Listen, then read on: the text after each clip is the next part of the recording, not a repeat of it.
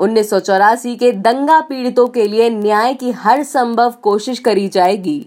ऐसा कहना है बीजेपी महासचिव राम माधव जी का।